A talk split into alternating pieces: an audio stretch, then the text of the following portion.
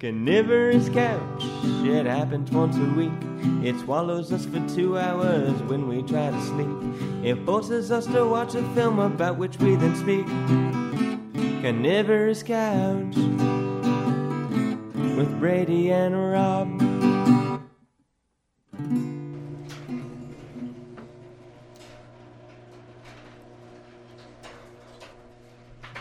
Right, right, right, right, everybody.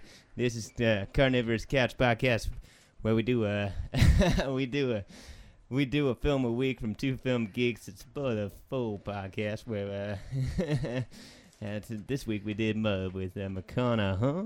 Yeah, And- Matthew, man, I gotta tell you, I'm, I'm super happy for you, man. They did one of my films earlier. I thought it was a good cast, man. I hope yours is a good one too.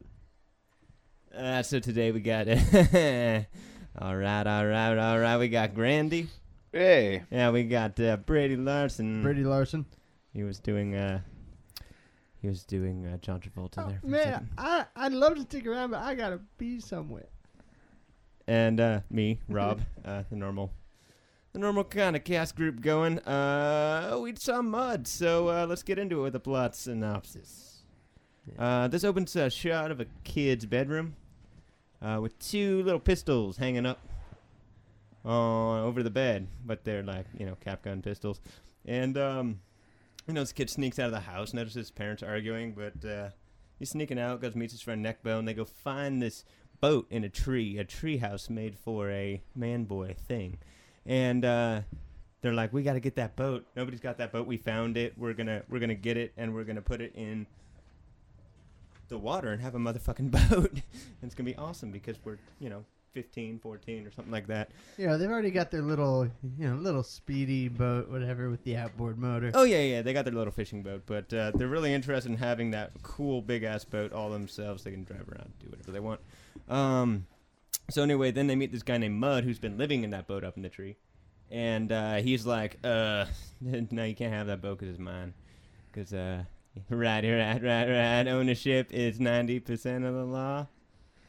That was kind of a Grandy mixed with McConaughey. but anyway, um, so he makes a deal with them that he'll give him, uh, he'll give him uh, his gun if they uh, get that boat in the water. Um, then uh, craziness ensues. He asks them to bring them, bring him food and bring him a bunch of stuff to kind of get the boat going.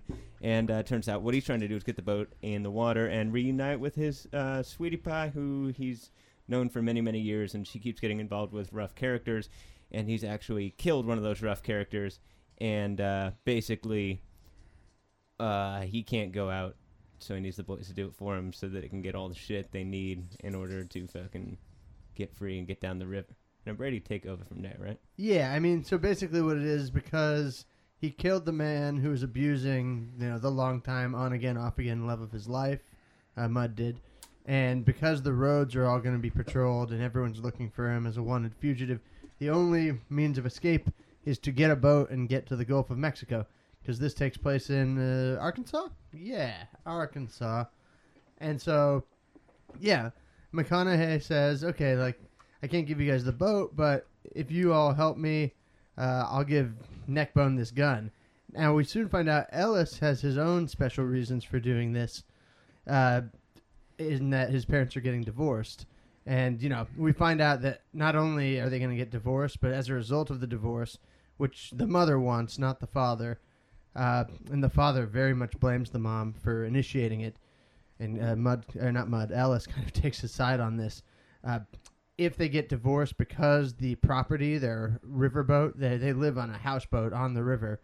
And so, since it's in the wife's name, if they get divorced, the government, the local state government, will be able to come in and just rip their house completely apart. That entire way of living on the river will go away and they'll have to move into town. You know, Ellis says, I ain't no townie. So, you know, he wants to keep living this idyllic river life.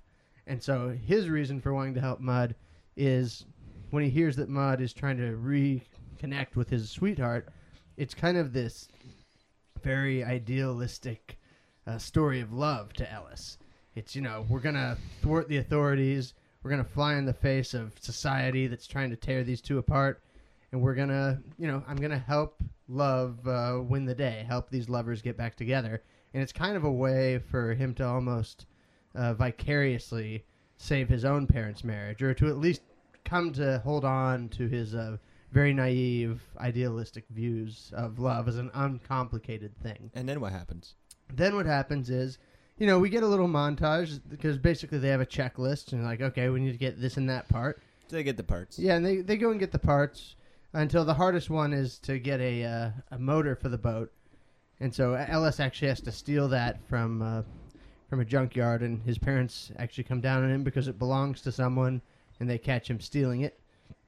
And uh, you know, the other character that we learn about is Tom Blankenship, who is this very taciturn kind of old uh, hermit character who lives across the river from Ellis.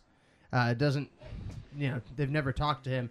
We find out that he's actually kind of a surrogate father figure to Mud that's known him for years. And Oh yes, years. indeed. Uh, yes, and so uh, Mud says, you know, there are certain things you boys can't get for me. I need you to go to this guy and say I need help. And when they initially do that, the Tom Blankenship character is like, no, like, and shame on you, Mud, for getting these boys involved in criminal activity. You know, I'm, I'm not going to help you. And so for them, they have to go on and get getting the other parts that they need. Uh, and so we learn that they're bounty hunters of the guy. The father of the man that Mud killed has put out a hit on Mud. And so yeah, and the cops are looking. Yeah. Everybody's looking for him. Everybody's trying to kill him. yeah, So they steal the motor, and then And then eventually, you know, we have a couple scenes where Ellis meets the uh, the character of oh god, Juniper. Juniper Mud's the love who's actually in town staying in a motel, and you know we've come to find out that their relationship may not be so perfect. That Juniper kind of is flighty. We see when she's supposed to come meet with Mud, instead she goes out to a bar with another man, and they're kissing and flirting.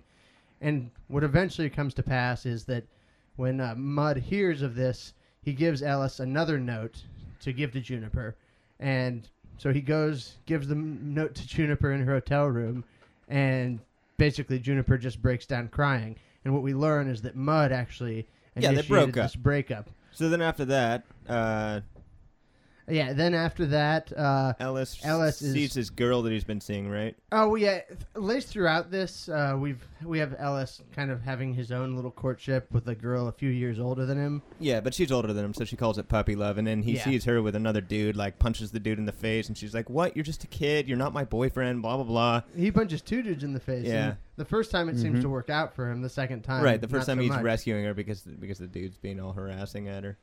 Yeah, and you know I think he punches a smaller dude. um, Well, not smaller than him.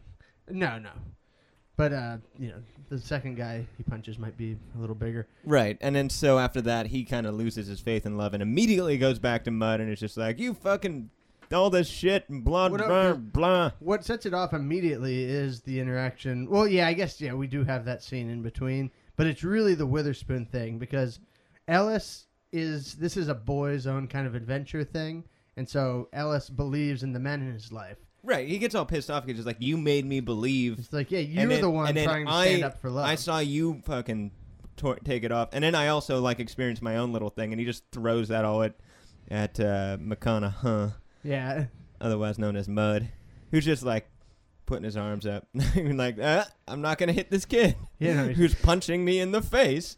And then uh, Ellis gets uh, bit by a water snake, right? Yeah, he, so Ellis says, you know, you, you lied himself. about ever loving her, and Right. you made me into a thief. Storms off and ends up uh, falling into this kind of creek hole full of uh, full of cottonmouth So, snakes. so Mud drives him to the hospital's own peril, becomes recognized, uh, sees him. Obviously, Ellis is now linked with Mud. Um, after that, Mud and Neckbone, uh, Ellis's friend, get the boat into the water. Yeah. Then uh, Mud goes to say like, "Thank you, I got the boat in the water and everything's cool," and I didn't leave without saying goodbye. And then they have this moment, but at that point, of course, they have uh, tracked Mud to the home of Ellis. A big shootout occurs, occurs, and uh, Mud is uh, wounded as he jumps into the water. And then uh, Tom helps him out and gets him out on the boat at a later time. And then at the same time, um all the men get shot by either Mud or Tom, all the hitmen. And uh, then the divorce happens, and then they have to move uh, out into the country. The riverboat gets torn up, and uh, Mud makes it out, though. Yeah, and he has kind of a reconciliation with his father, and you know, it, it seems like you know, as bad as divorce is, it's all going to be okay. Uh, even though Ellis doesn't know if Mud is dead or alive, then the movie allows us to see Mud with Tom driving him as Mud kind of hides out in the lower cabin. Hey, hey, bored Grandy, are you uh, you got anything to say too, or Well, here and then this is, this No, is your, the very your end. synopsis is going the- well. Yeah. And so the very last thing we see has refreshed your memory? is Tom. Tom says, "Hey, Mud, come out here. You have to see this." And so he brings him out onto the boat. And I remember Rob, you saying this is interesting. You're like, "Oh, is, is are we going to see her?" Because Right. like, so for so much we of the don't movie, see we don't see shit. We just see him staring off in the distance, going. no, like, no, we do see shit. Oh, we do. What, yeah, What, what do we and see? what we see is the the mouth, the opening from the river into the Gulf of Mexico. So Mud makes it. He escapes. He makes it to freedom. He makes it to the Gulf of Mexico. All right. Well, we saw that, but we saw that. Bef- the last shot we have is Mud looking at what, something. We It- assume it's that, but he could be looking at anything. No, no, it's yeah, it's him looking at, at the Gulf and smiling, just like, yeah. All right. We'll all get into right, that. All right. Uh, anyway, let's do a. Hey hey hey I like it. who's first? Brady. I'm on first. Yes. Okay. Um, how do I like it? I like this movie a lot. Uh, I'll start off with my letter grade. I give it an A minus. I think that uh, just as a story on its own, I find it, you know, very rewatchable. It's phenomenally acted. It's for me McConaughey's best performance. I think. Yeah, those kids were super good. And yeah, uh, Mm. young Tye Sheridan, who we first saw in Tree of Life, is a major talent. Keep your eye on him. Uh, yeah, because he's going to be big. And yeah, just uh, great smaller actors. Like I don't know his name, but the father is the guy who played the priest in Deadwood, and Yeah. uh, Sarah Paulson, who was last seen in Twelve Years a Slave, also does you know strong work as the mother. Yeah, so it's a well acted movie with a strong sense of Southern place, and uh, you know a very sweet but also mature and honest film about about coming of age and coming to see love for what it is, not what we think of it as children. And uh, yeah, it's it's just a strong character driven story with a very strong theme in my mind at heart, which I'll get to in uh, what's it all about. But yeah, it's a beautiful, lyrical, well acted little picture. Grandy, what's up with you and your feelings on this film? Uh, I gave it a solid A. I, I thought that it flowed really well, uh, and that all the acting was, was quite good. And, and for a two and a half hour long movie, um, it didn't seem like it was like long winded at all. Yeah, it's very It- well it- paced. yeah. Uh, so yeah, a, a solid A. Solid A from Grandy. Me, I give it my solid B plus, which is a great grade from me. Oh, that B plus is. I, yeah. I, it's almost a B minus actually. Upon watching, it's a B minus. Uh, upon watching, upon watching, upon Pancho watching. un, uh, upon watching it a second time because um, you know I, I noticed all these things like the scene of him sneaking out at the beginning mirrors the scene of Mud trying to get out at the end. Um, the foreshadowing of the water snakes, neck bones, like it was basically just a very well planned out and paced movie, and it had all these things in it that kind of lead to its ominous. It's weird because it's like uh, it's like almost like Summer of the Monkeys or something like that. Like we met this guy once. There was a boat in a tree. He, we helped him get him out by by stealing it. We got through level one through fifteen, stealing all the parts that we needed. and Blah blah blah. But I mean, like, there's also this like background ominousness. Uh, the water itself seems to act like this kind of character that could either take life or give life depending on what it is. And I, I just really like. And and you've also got all these male characters and female characters at some point. Well, females in this actually just tend to play uh, that chick who you're trying to rescue, or that chick who's nice to you, or something like that. But um, all the male characters, this shades of male characters uh, in their stages of boys to men. You know, are they are they? Sometimes the father's a little petulant child. Sometimes Mud is. Sometimes the kid is a man. Sometimes not. Sometimes it's you know it's this weird, nice spectrum. So yeah, I'll give it an A minus. right on. I had to talk Yeah. myself into it. nice. Evolution. So anyway, uh, should we do a game and then do what's yeah, it all let's- about, let's or do a game and we'll come back for what's it all about. okay? I'm metacritical. Rob's never gonna win. I'm metacritical. Brady's the victor again. Woo-hoo. So it's time to play. I'm gonna lose today. You're Metacritical, yeah, it's time, time to play. Hi, everybody. Welcome to Metacritical, the game where Brady always kicks my ass in a way that sufficiently lacks class. Um, I think this week we're doing all Keanu Reeves movies, so let me pull one of those up. Is that true? Yes. His average movie career score, by the way, is 52. Just just keep that in, Okay. in mind here. So what should we start with? Uh, Matrix? All right, we're going to start off with the Matrix here. I'm going to go ahead and guess. Oh, do you think it's been re-reviewed over time? I don't know. Do you think it might not even be in there because Metacritic was started so late? I'm it's a popular enough movie that maybe they'll have some. All right. So, but but the reviews that they're getting are probably going to be from later on, right? I don't know. They don't add new review. They don't like go back in time and pick up old reviews and put it in like Rotten Tomatoes says. Sometimes they do. Oh, really? Yeah, they'll. If I think. see, if I they think can my find the it. reason I lose this thing is because I don't understand how this site works. Can you explain real quick how it works? Yeah, I mean it's it's mostly just like kind of school grades. You know, like a ninety percent would be an A minus. So if something got an A minus, it would probably get ninety. But a lot of points. critics don't rate on a hundred point scale. Yes, and and so it falls uh, from time to time to the Metacritic folks to glean what the score would have been. Like New York So- Times So doesn't. if there's a five star score and they give it four stars, is that an eighty? uh, yeah, four out of five would be about an eighty. Yeah, About it, but they'll Yeah, they'll it'd be- tweak it up and down a little bit. yeah. There's a little bit of Damn, discretion. I don't know how I like that. Um. Okay. Well, that that makes it okay. So I should aim more along the twenty percent margins then, because five five star scores are, are pretty. And then also along the ten percent margins because nine out of 10, 8 out of ten, or whatever is pretty common as well. Yeah, All right. So yeah, okay. Well, that makes it a lot easier to think about as opposed to going like seventy three point nine two seven right. Just cuz I thought so. Okay, so we're going to the Matrix here. Hopefully, it'll come up. Uh, you go first. okay. Um, I think I'm gonna go seventy-seven. All right, I'm gonna go with a flat eighty because I think it's higher than you think it is, and uh, loser gets to go second. So you know. Seventy-three. Ah, yeah. I had a feeling that maybe it was undervalued. That's weird because at at the time, would you would you vote? Seventy-seven. Oh yeah, because at the time when it came out, everybody was like, "Dude, 88, like you know, be plane is material." Yeah, but but the critics have had to catch up to it more over time. Like that, it's better. It's doing better over the long haul than even initially thought. Huh.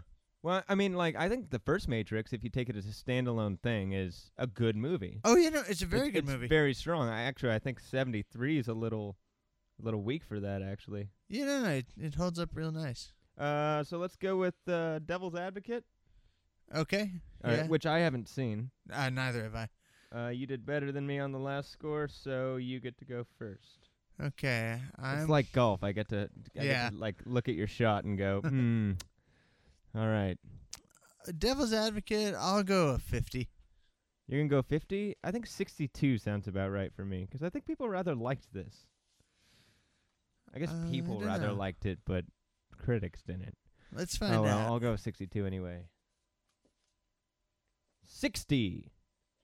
Oh wow, you gained on that. Rob gained on that. Cool. I'm gonna be down nine right now. All right, you get to pick a movie now. Okay, Keanu Reeves, let's Keanu see. Keanu Reeves. Point Break. That's so far back. I don't even know but it, it but it's so up. popular. Yeah, yeah. Uh, No, no, they probably won't have it. not that one. Let's see. What's Keanu been in lately? Uh, wasn't he in? Uh, wasn't he in like Ronin? Yeah, but we've done that one. I know the score of that one. Oh, I don't remember. it it ended up being 47.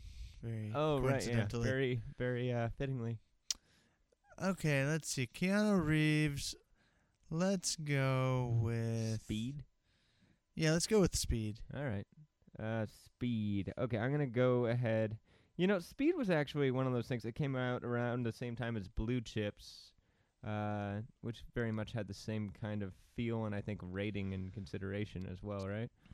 I so don't know. I think, I think Speed probably ranked pretty well. Um, do they tend to rank action movies lower on this site just because the action movie genre is too hokey, or do they tend to go, "It's an action movie, it's supposed to be this. I will rank it according to its genre." Uh, I mean, I think I don't think Metacritic tries too hard. They, they don't tie way. into uh, genre at all. They just Yeah, they no, just rank the film as to how it was put They together, try to editing, read- acting. Yeah, do, they- they, do they care that much about acting? Well, I mean, it's it's just all the national critics, really. So it's you know, it falls to kind right, of right. but we're talking about Speed from 1994 right now, right? yes. So, like Ebert Roeper, are they in there? Because they probably gave it two thumbs up, which would count as a Yeah, I think Ebert's in there. because it's two thumbs Oh, but out oh, of two. hey, but with Ebert, forget his show because he he's Chicago Sun Times, so he actually Right. has a star system. Okay, so he probably I think he gave it a four or something like that. Yeah, So- you're right. So it would be around 80. Uh, no, If- if- four out of four. Oh, four out of four. Yeah. So it'd be a hundred as far as Ebert, Ebert goes. So th- then they would average that with all the people who gave it whatever else. yeah, whatever God, else. this is weird. I don't understand how to like kind of quantify this. Um, um, I'm gonna go with a good 76 then. That's a pretty Probably a pretty good guess. good guess. I'll go. I guess I'll go seventy. Brady goes 70, trying to undercut for the low score.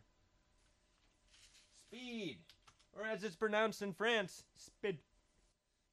It's actually not on here. It's not on there. Nope. Not on there. Wow. Need for Speed comes up a bunch, which actually has a higher rating than anywhere else. Oh wait, that's Need for Speed Rivals. I think that's a video game. Uh, Need for Speed actually comes in at 39. Poor Aaron Paul. Maybe if we just filter by movies, we'll see it. Nope. Well, shoot. Oh, never mind. It did show up eventually. 78.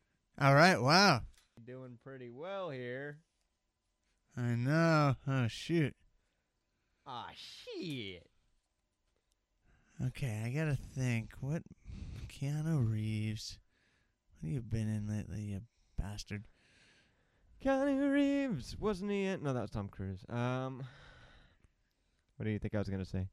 I, I have no idea. The Last Samurai. That's what I was gonna say. Uh, Uh, what has Keanu Reeves been in lately? Should well, I can't pull it up on IMDb because that'll show me the Metacritic scores, won't it? Yeah, probably. Hmm. Could pull out on Rotten Tomato. You can't think of any Keanu Reeves movies that would be. I, Uh, I'm trying to think of newer we- ones. we got two all. more. We got two more. Yeah, I wanna. Wasn't Keanu Reeves just in a movie? Other than the 47 Ronin? okay, I'll, I'll go old on this. I'll say uh, Bram Stoker's Dracula. Okay, they might have that. Bram Stoker's Dracula. You know, I think at the time it was pretty good, but uh, I'm guessing that over time it's sunk to the 60s. So I'm gonna go with like a 62 on that. Okay, 62. I guess I'll go. High because yeah. no, I'm not gonna go high. I'm gonna go 50. Ooh, 50, eh? Alright. Watch, they Uh-huh. probably don't have it. Like stoking the fire of my winning against Brady. Stofers. Cinnamon. Bram Stofer's lasagna. That would be. This is this is the Coppola one, right? Coppola, yeah. Yeah. Okay. It's uh 54. Okay. Oh wait, I'm sorry, 57. 57. Oh no, you gained on that too. Bitch. Last one. All right, you gotta pick it. Oh, I gotta pick it. What what's he been in lately? That's what I'm trying to remember, and I can't remember. Maybe because he hasn't been. Whoa. Hey Brady, say some disparaging things about Keanu Reeves. Um, he's a very pretty man. oh wait, That's not disparaging. he he's such a nice guy. I can't. What could I say negative about Okay. that man? I got him pulled up. I don't have any scores in front of me. Uh, looks like uh, he was in 47 Ronin, Man of Tai Chi, Easy to Assemble, Henry's Crime. Can you close the door, please? Yeah. Um, Street Kings. uh, The Day the Earth stood, stood s- still. There's a remake of that. Anyway, I'm gonna go with Constantine from 2005. How's that? How's that? How's that? That's good. That's How's like that that? comics movie where he's. Is it, was it a comic book movie? I think it's originally a graphic novel or comic book based. All right. Uh, I think I've seen it actually. It's like uh, where he's gotta t- get the girl with him and then like rescue the world against somebody who's trying to collide the dimensions and uh, making a singularity out of multiple timelines. Or That sounds right.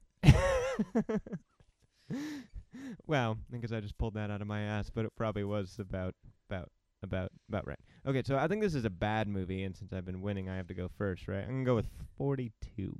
42. 42. Okay. I think I think you're right that it's a bad movie. I feel like my only chance is to slide in. Oh, you know it is. I'm gonna say it's a 30. 30. Okay, Brady says 30. I say 42. Let's see what happens. 50. 50. Okay. That puts me uh, 8. So my total score is 24. Nice. You win. I'm uh, 49. Bitch! Play that song! I'm metacritical. In your face, Brady! That was a fun game. Uh, let's uh, go ahead and do what's in Our Mouth? All right, who's kicking us off? Uh, Grandy? I think it was all about uh, the coming of age of uh, those two kids, uh, whatever their names Uh, are. Neckbone and Ellis. Yeah, Ellis being the dark brown haired one, and Neckbone being the uh, buzz haired guy. Yeah, I mean Ellis is our lead character. Yes, yes. In spite of the name Mud, uh, it's all it's Ellis's story. Yeah. So you think it was about a coming of age of them? Why? Uh, it, well, definitely a coming of age story, uh, and kind of them seeing uh, the different ways that love are, because with his divorced parents and then Mud, and the relationship that he had with uh, whatever her name was. Reese Witherspoon. and uh, yeah, Reese Juniper. Witherspoon, Juniper. That's what it is, and uh, and just the whole dynamic of that. It was him figuring out what love was, uh, or or wasn't, and I kind of think the whole movie was just about that, with some uh, undertones as well. But I think that was definitely the main thing it was shooting for. Mm, Rob, you you or I? Well, I think that was an excellent description. Uh, I think I'll go next. Uh, I was saying, uh, hey, hey, hey, hey. Okay, yeah, yeah, yeah. I said, hey, what's going on? Beautifully Uh, said. Yeah, what's going on? What's going on with this movie?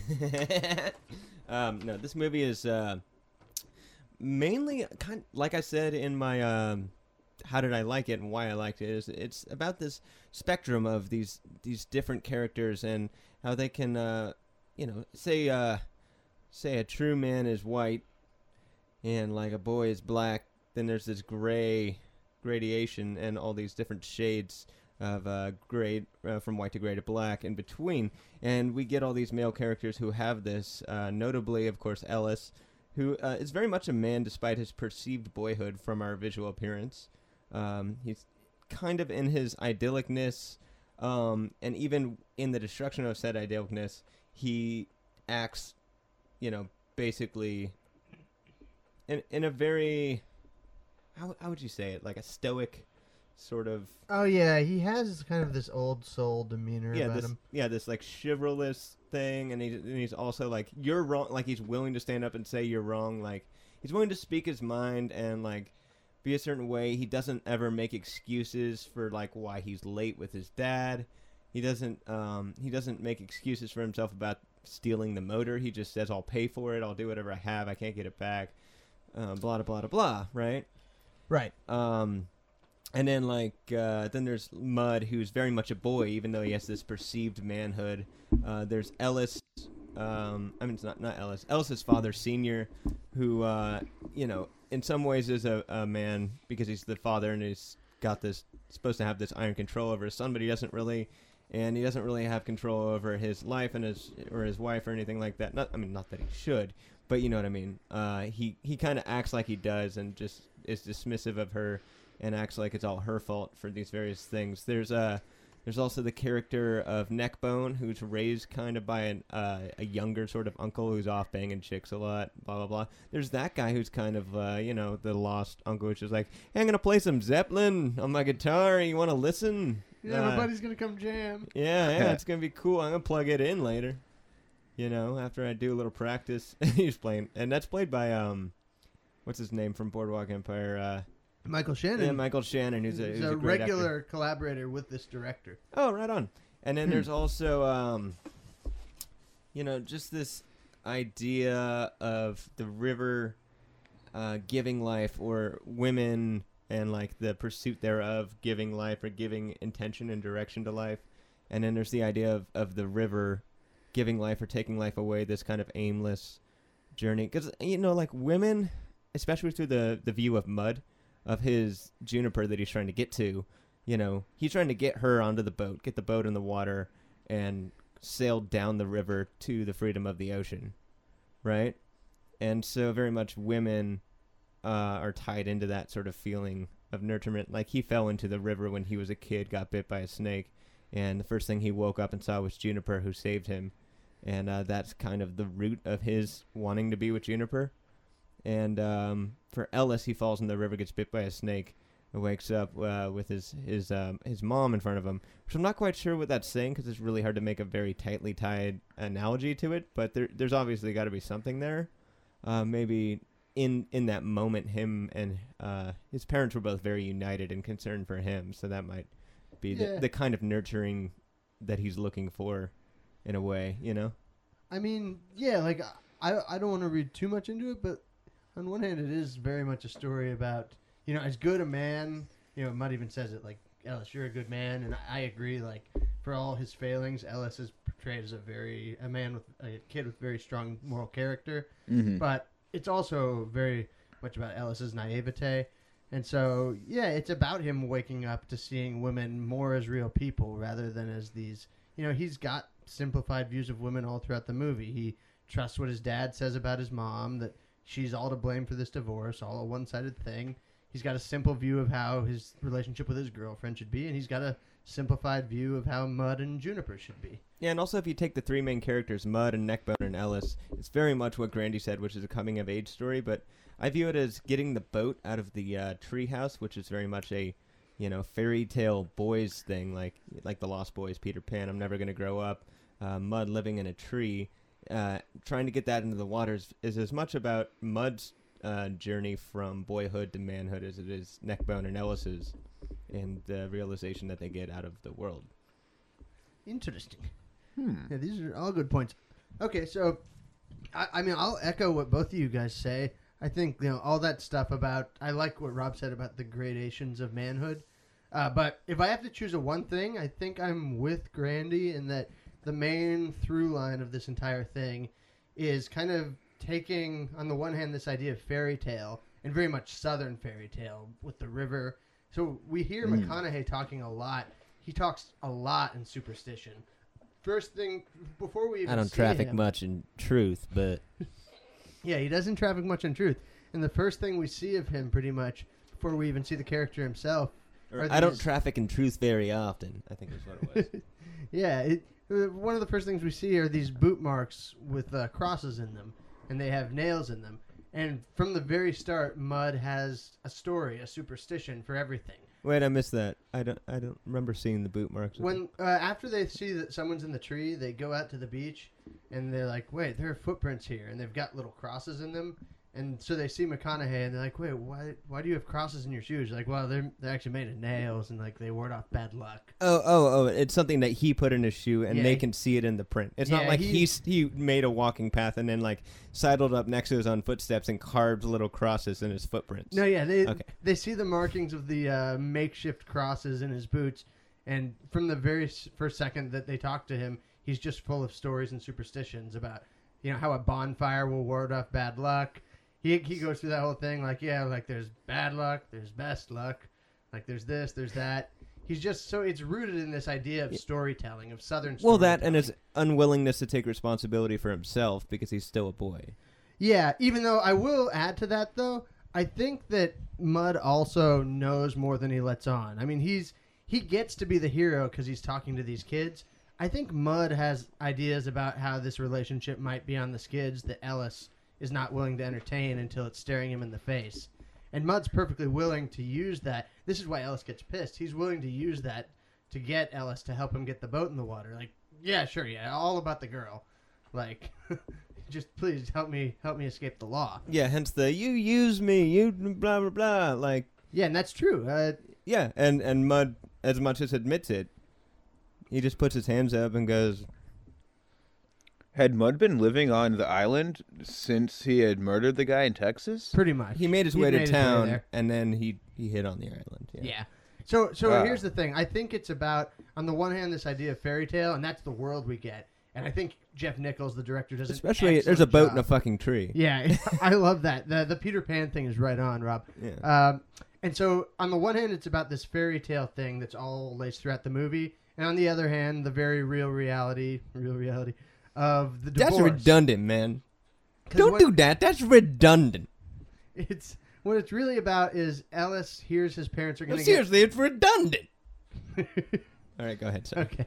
Um, Ellis hears his parents are going to get divorced, which is not only going to mean they're splitting up, but you know the death of this lifestyle, the death of their river idol, and he plunges himself into this fairy tale that Mud represents, thinking, you know, if I can only get these two people to reunite, maybe maybe this will make things better. Maybe this will patch together an idea of love that's already been broken the second he hears what's going on with his parents.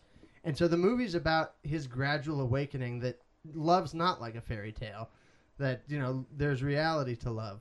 And what I like about that ending shot is, to me, it kind of calls to mind this idea of riding into the sunset. You know, he's sailing toward the horizon to the Gulf and freedom. And normally you think of this riding into the sunset and you get the girl. You're riding with the girl. And to me, it's kind of this compromise of Yeah, like, like lots of lonely cowboys just riding the sunset on their own. that's true, but in this case, it's like the fairy tale was to have Juniper and Mud together sailing for the Gulf, and I think what I like about that thing of him smiling and looking at the horizon is it it's an acknow- acknowledgement that this compromise is okay, that love does still exist. Right, and that his father actually, who had his best interest at heart the whole time, was helping setting him free too. Right. His father being a true man, like Yeah. very much the the darkest. Or did I say white was true man or black was true man? Whatever that spectrum. Yeah, it you know, it's it's realizing what I like about the movie is that it's tearing apart cliched, kind of overly idealistic notions of love and building up something more mature and rational that still allows romance. It's it's still a romantic movie even as it tears the naive romance of young love apart. Uh, and it, you know, I think it's very in that way. I'd show it to any kid who was going through a divorce. It's a very generous perspective on love is complicated and real, but that's okay. You're gonna be okay. And you know, Mud will make it to the horizon. He won't have the girl with him, but he's gonna make it. And isn't that good enough? Like, isn't it enough that we live and we learn? Man, I, I, I don't know. Bloody astronaut. Um, uh, yeah, I think that's good. Uh, Grandy, you got anything to talk about? Uh, uh, nothing in particular. I mean, I, I thought the whole movie flowed really well. Uh, the the the fight scene at the end, uh, I thought that was one of the better ones I've seen in a long minute. Definitely. uh, it was super realistic. Um, and uh, That shit must have taken like probably a two three days to shoot just that. huh.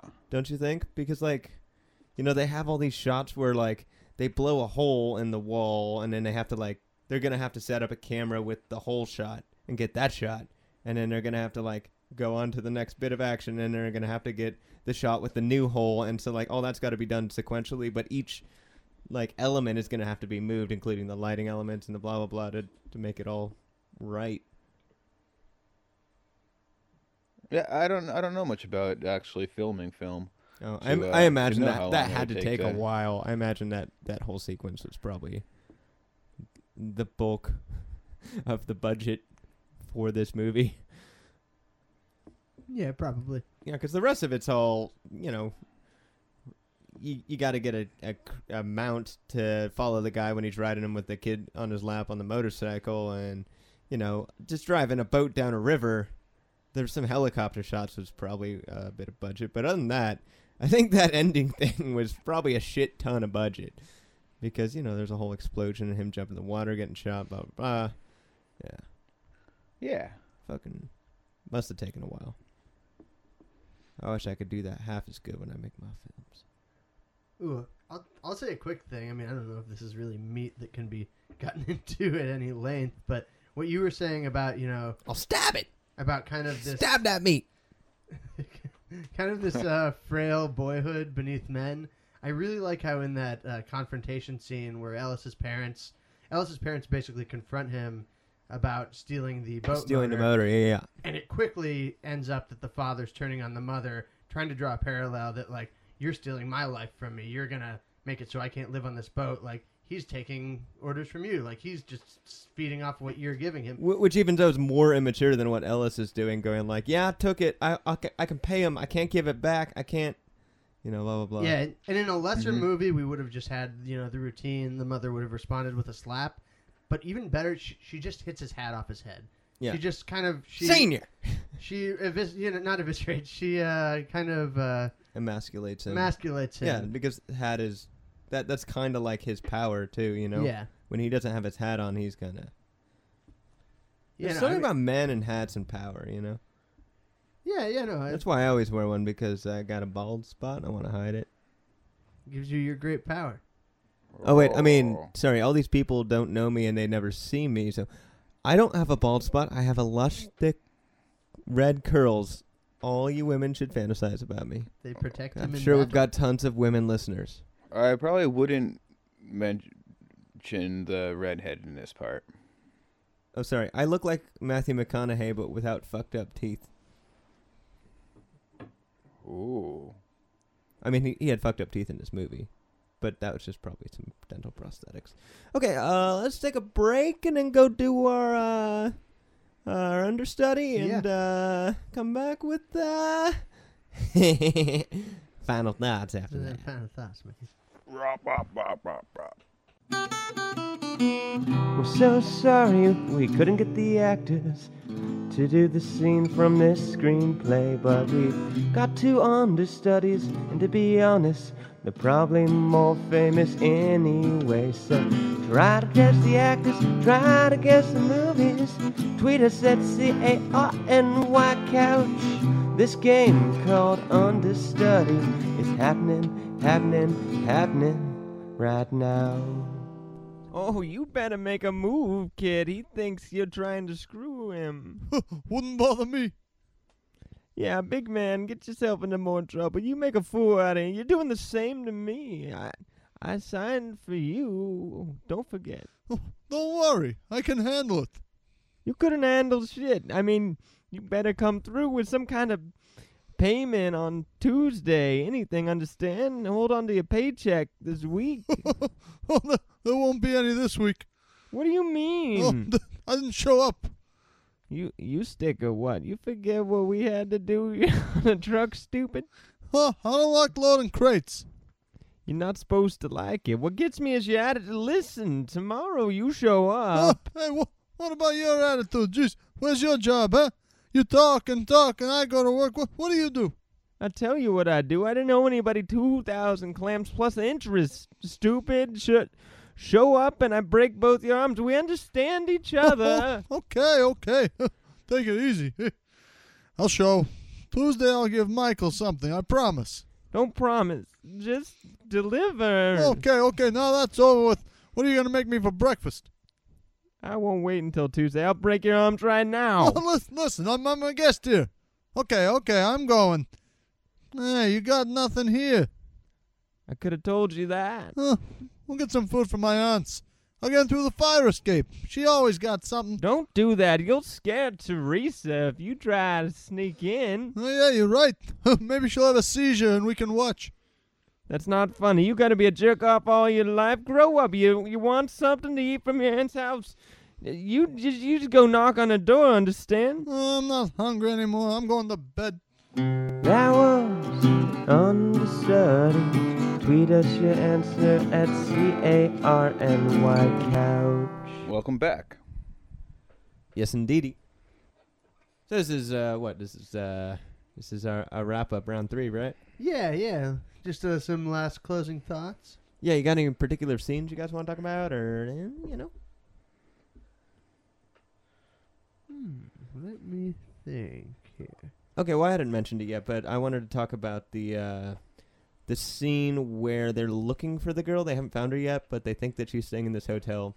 So they take the cooler full of fish, um, like uh, that Ellis sells with his father, and um, they go um, there with a cooler full of fish, and they're just going door to door, just knocking on doors, and and they find the girl, and uh, I forget if the guy comes in afterwards or he was already He's there. already there. He's already there, right? And then uh, he hits he hits Juniper, and uh, Ellis, being the knight in shining armor kind of guy that he's trying to be, just immediately goes and punches him. There's a lot of scenes in this where where Ellis just goes and punches somebody in the face, and he never quite gets anybody going like you shouldn't punch people in the face. Um, Well, he does the second time. He does it to his, uh, you know, his the object of his affection. Like the first time, she almost is like, "Oh, cool," like, "Wow." So who are you? And like, the second time is kind of a correction to that. Just like, um, dude, you can't just punch people in the face and then get away with it. Like, what are you thinking? Life doesn't work in such black and white terms that you can just knight in shining armor your way uh, out of every problem. Absolutely. Um, so he does get that, but so he goes and punches the guy in the face, and the guy, I think, punches him back. Is that what happened? Uh, yeah. And he gets a black eye, which is Mhm. mentioned by everybody else quite a bit.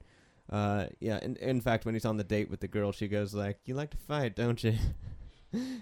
But at any rate, um, he does that, and then they say like, "No, we don't know her." Blah blah blah blah, and uh, and Juniper basically treats him maybe much like she treated Mud when Mud tries to save her all the time, etc. And goes like, "You you good boys." Like blah blah blah. Sorry, I'm always beat down upon. Um, but what was I saying outside off off mic? I was saying something about um the dichotomy between like the fairy tale and ah, fuck, I can't remember what it was. Do you?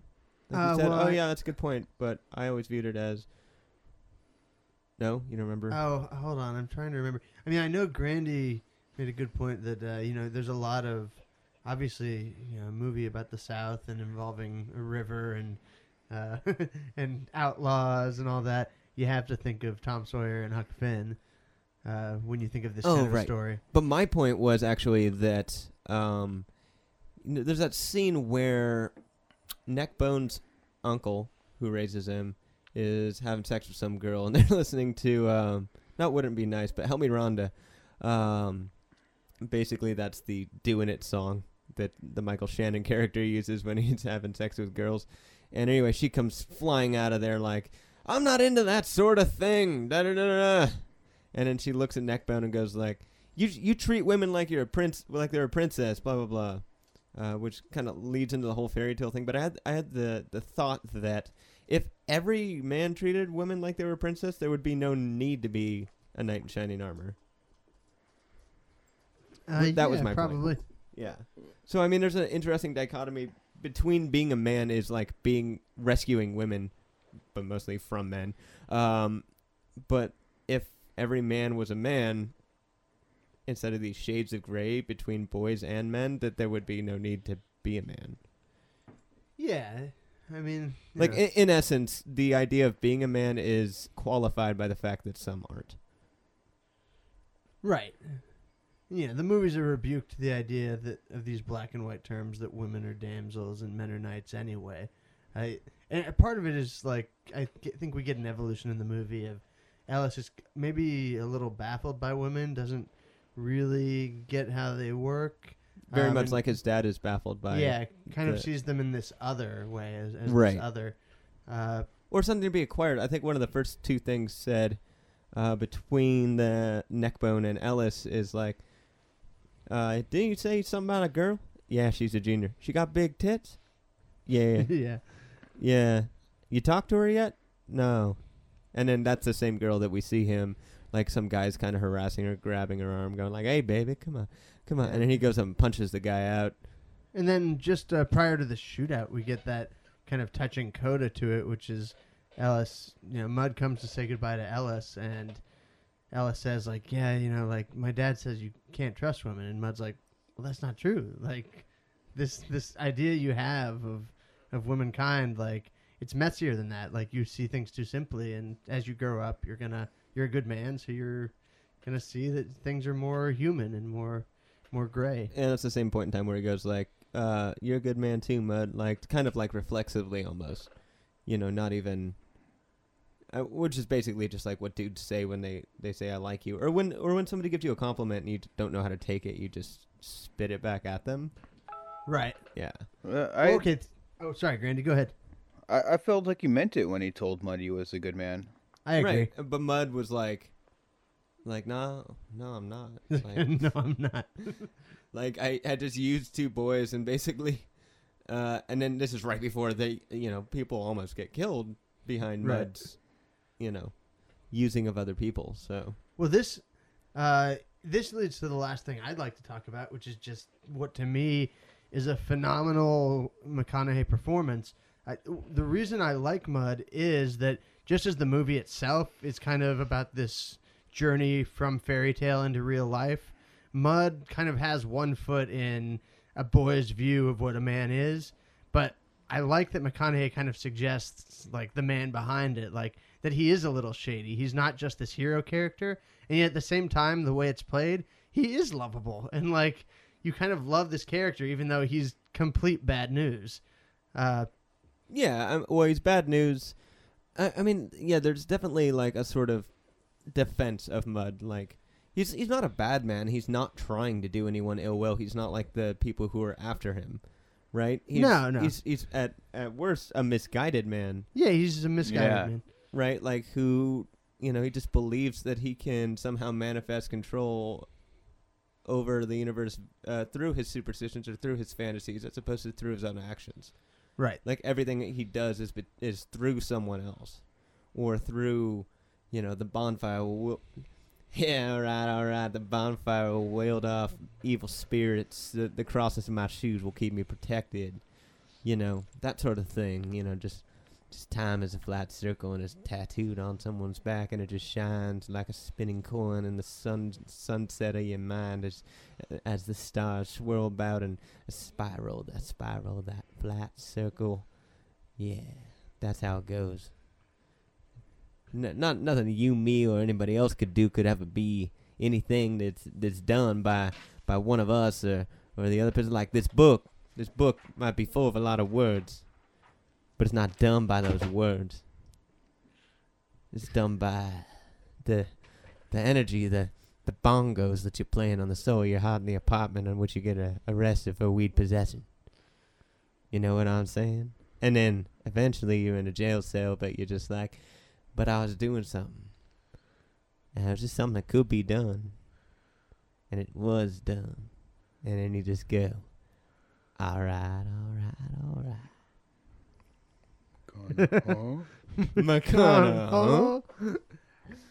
should we move on to next week? Yeah, yeah. What are we doing next week? Well, you were suggesting something, Grandy.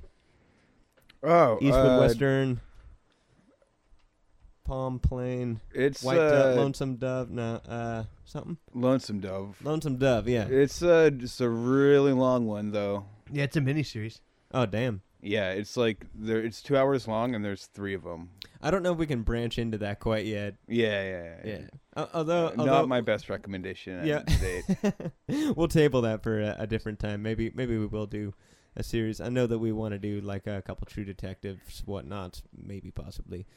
Uh, just because there's a lot to be said, especially with Cary Fukunaga's uh, transcendental lens floating through that scene. Just my life is a cycle of uh, degradation and violence as long as I could remember. Um, I would like to do my cousin Vinny. Have you guys seen Waking Life? Yes. Yeah, I love Richard Waking Life. Linklater, 2001. Yeah. Yeah. It's a good fucking movie. That's the quasi animated. It's Uh, rotoscoped, so it was shot in on film, and then they drew over the film cells. Yeah, I I think that would be an interesting movie to podcast about. It would be. Uh, it might be uh, quite cluttered, but uh, my cousin Uh, Vinny, it would Waking to Life, be. Brady. Um, what am I gonna suggest? Uh, you know, just for fun, I'll I'll suggest that movie that we tried to watch earlier, uh, the Spirit of the Beehive. Just because you know, uh, coming of age movie to coming of age movie. Oh, great, another leopard. No, actually, one's I, I Spanish. thought that movie was pretty good though. Uh, just very sleepy. Very, very. well, very we were sleepy. very sleepy. And then also, uh, David Samuel Shalin wanted to do. Uh, what I told you what it was. Do you remember what it was, Brady? I actually don't. Well, my phone is off, but after my phone decides it'll be back on, I will look up what David. It was a um, Swedish Shakespeare adaptation. Oh yeah, it was a version of Macbeth. Or Yes, yes, it was a version of Macbeth. Macbeth. And it was his favorite version. So, so it was Russian, I think. oh, maybe it was Russian. McNord, McNork, uh, uh, uh, I I fucking don't know how to do a Russian fake word accent thing. I should because of Alexi. Just Balaklavny Spielnuts. just be loud and try to sound angry That's German and and Russian. and Russian. Oh, he's just fucking f- just fucking ah, borscht. uh, no, David sent it to me. My phone's back on now. Uh, I'll have it in a second, but you guys should be saying funny shit to kind of distract from the fact that I'm disorganized. You know, because if you don't, if you don't, if you don't, it'll just be like me, wandering around on the microphone like a lost child in a treehouse, very much like Huckleberry Finn or Tom Sawyer. Very much what this movie was about. This sort of thing. This sort of. It's, no, it's David Herrick. That's my boss. That's not right. David, David, David, David, David, David, David, David. Here we go. He wanted to do the film that is an adaptation of uh, King Lear. King Lear. It's Russian. It's called Korol Lear. So, uh, What does Korol mean? Ah, I guess we'll never know. I mean Tuesday. It means Tuesday. It means Tuesday Lear. And Lear is spelled differently. But uh yeah, so what we got three three suggestions. Do we have any more? Do we have any more? I Do we don't have think any that's more? enough. I- We have I- four, right? I, I well, what what's well, I don't think we're counting that one Okay. just because uh things I, I sent you my cousin Vinny. What else did I send you? Um Why do I have so few messages from you? Well, shit. I Guess it was a while ago. At any rate, uh, go with my cousin Vinny. Uh, uh, Waking Life and My Cousin Vinny. I'm tremendously fond of both films. Yeah, I haven't seen uh, my cousin Vinny since I was in Germany when I was twelve, and it was one of the few English-speaking movies they had on tape that would play on the VCR. Okay. Um. Yeah, I'm I'm down with My Cousin Vinny. Which one would you be most down to be here with next week, Grandy? We wanted to have you as a guest again. I think he would have more to say about my cousin Vinny, actually. Uh, yeah, I agree. Uh, Waking Life is convoluted. Is not the word, but it's I really do want to it's do pretty Waking Life, pretty scattered. but maybe not next week. Okay, well, I think we drug this out long enough. Uh, anybody got anything to say, like an ejaculation of uh, words that might be uh, spouted into a microphone to uh, create excitement? So I wore this ridiculous thing for you. Theme song. Carnivorous couch. It happens once a week. It swallows us for two hours when we try to sleep. It forces us to watch a film about which we then speak. Carnivorous couch. With Brady and Rob.